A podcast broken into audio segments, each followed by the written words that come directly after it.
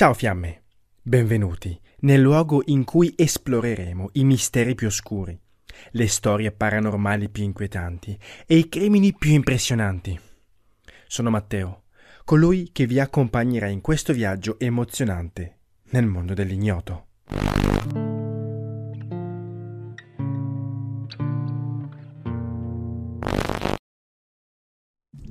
È passato più di mezzo secolo da quando la famiglia Martin scomparve nella Columbia Riven Gorge, ma la loro scomparsa rimane uno dei casi irrisolti più controversi della storia dell'Oregon.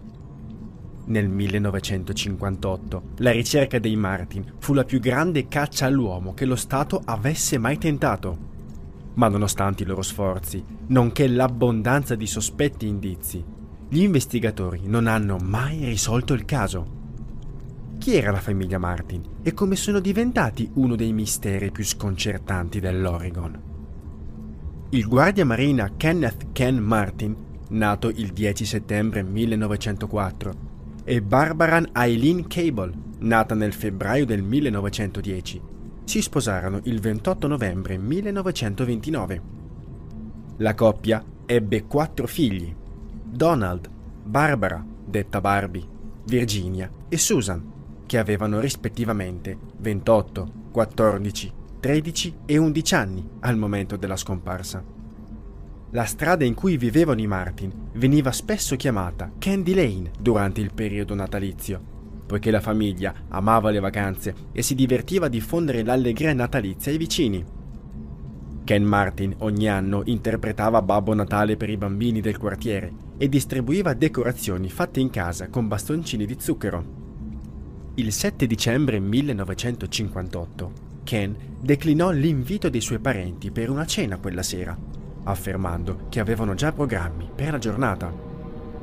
Apparentemente il loro piano era di andare alla Columbia River Gorge per una gita di un giorno con la loro station wagon Ford Country Squire del 1954.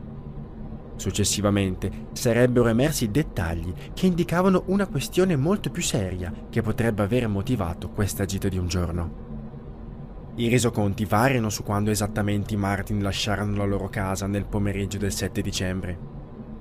Ella Chin, che viveva in fondo alla strada, ricordava di averli visti partire intorno alle 2 di pomeriggio, mentre Frank Womack, che stava lavando la macchina dall'altra parte della strada, affermò che erano circa le 13.30.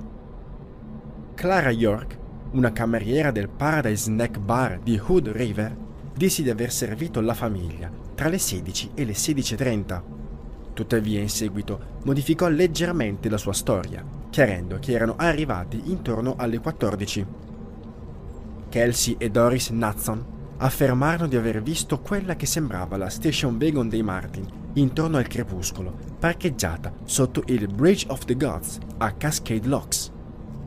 Due uomini erano in piedi accanto al veicolo e parlavano ai passeggeri all'interno.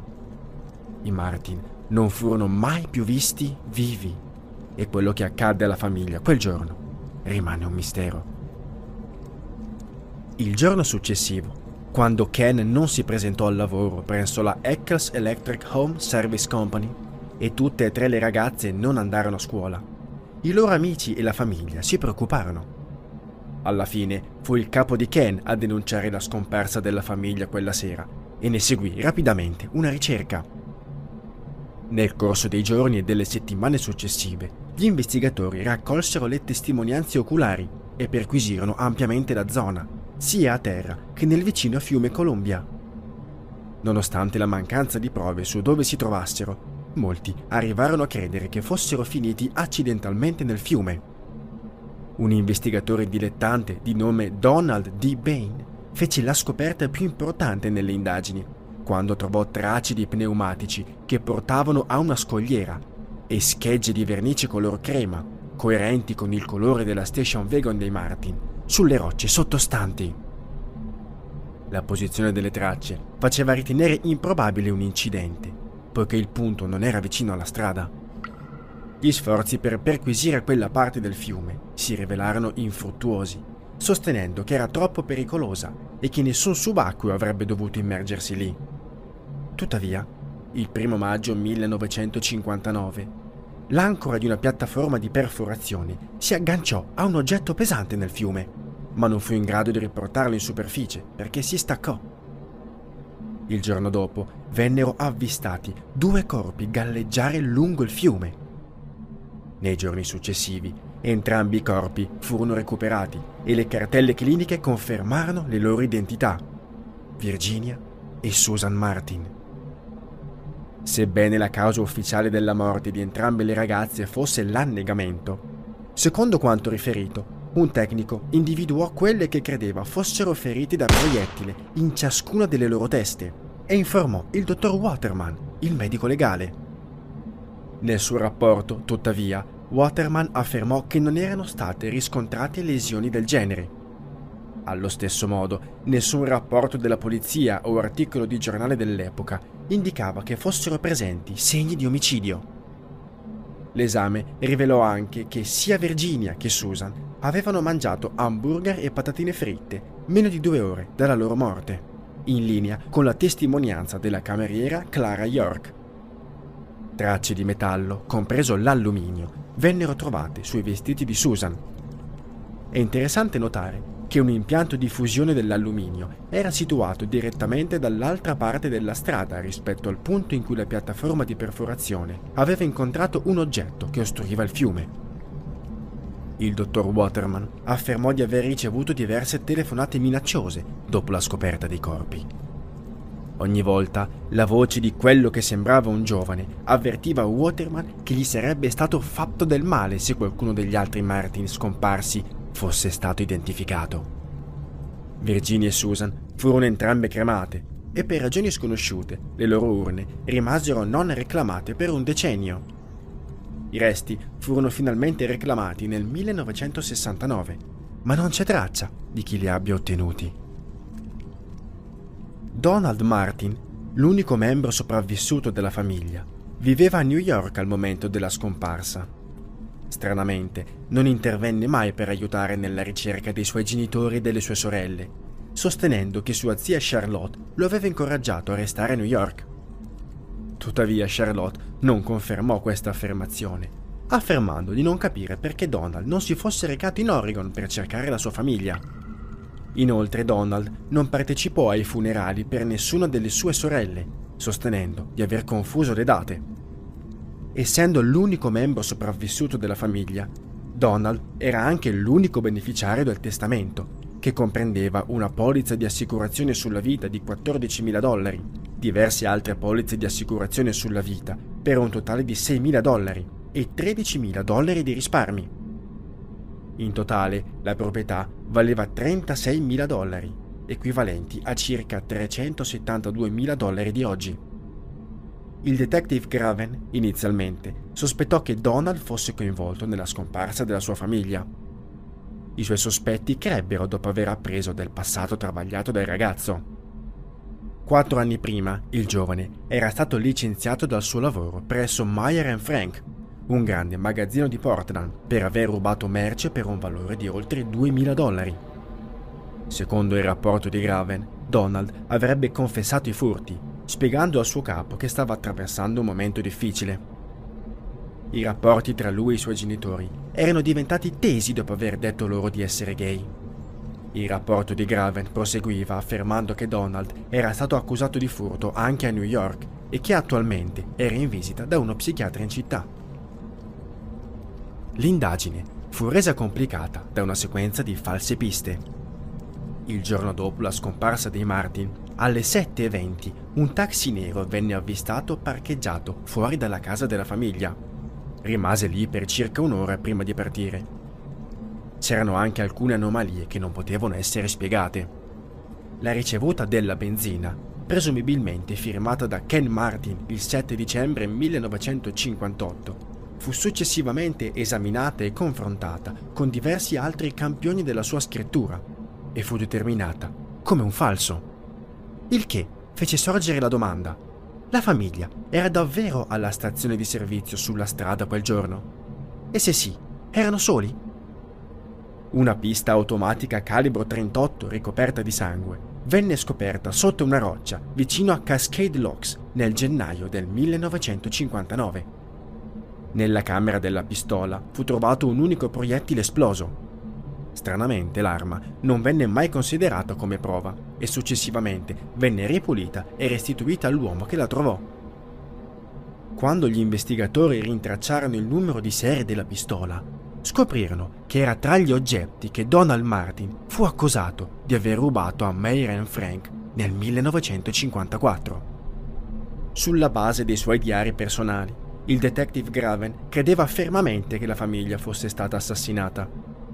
Tuttavia, quando tentò di dimostrare la sua teoria, dovette affrontare una dura resistenza da parte delle forze di polizia locali.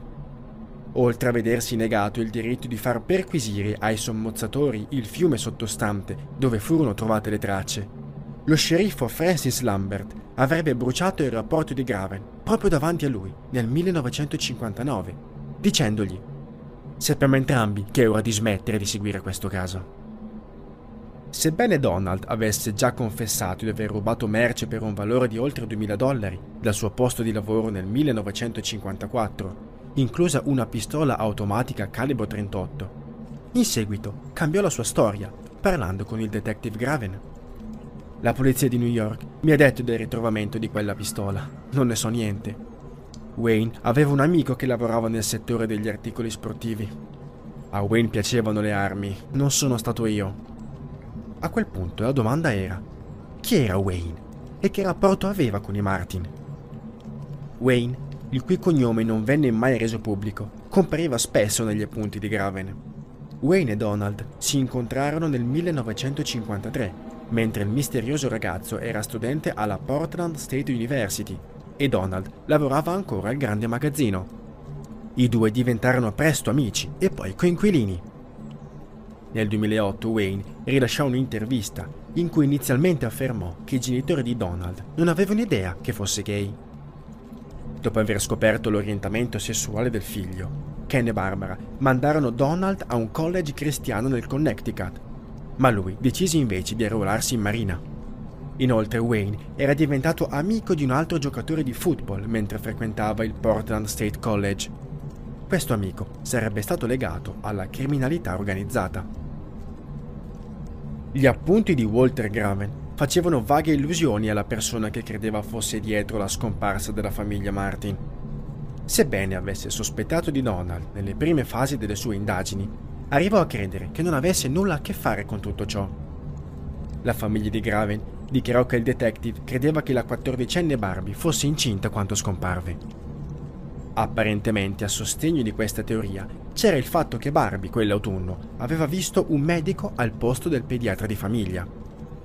Inoltre, secondo Clara York, Barbie avrebbe voluto ordinare un hamburger e patatine quel giorno al Paradise Snack Bar, ma venne rimproverata da sua madre, che le suggerì di ordinare invece un panino al tonno. Ken e Barbara avevano appreso che la loro figlia maggiore era incinta? Se sì, chi era il padre? Ed era forse questa la motivazione per uscire quel giorno? Forse avevano accettato di incontrare qualcuno, forse il padre, e volevano confrontarsi con questa persona.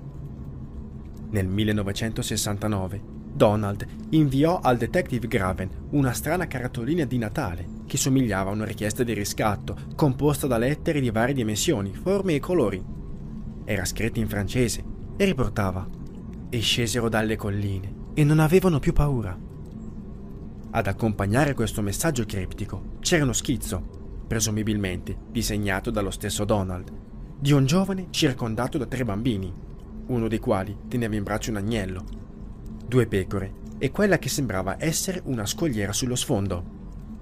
Il disegno di uno dei bambini aveva una sorprendente somiglianza con Susan Martin, cosa stava cercando di trasmettere Donald con quel messaggio.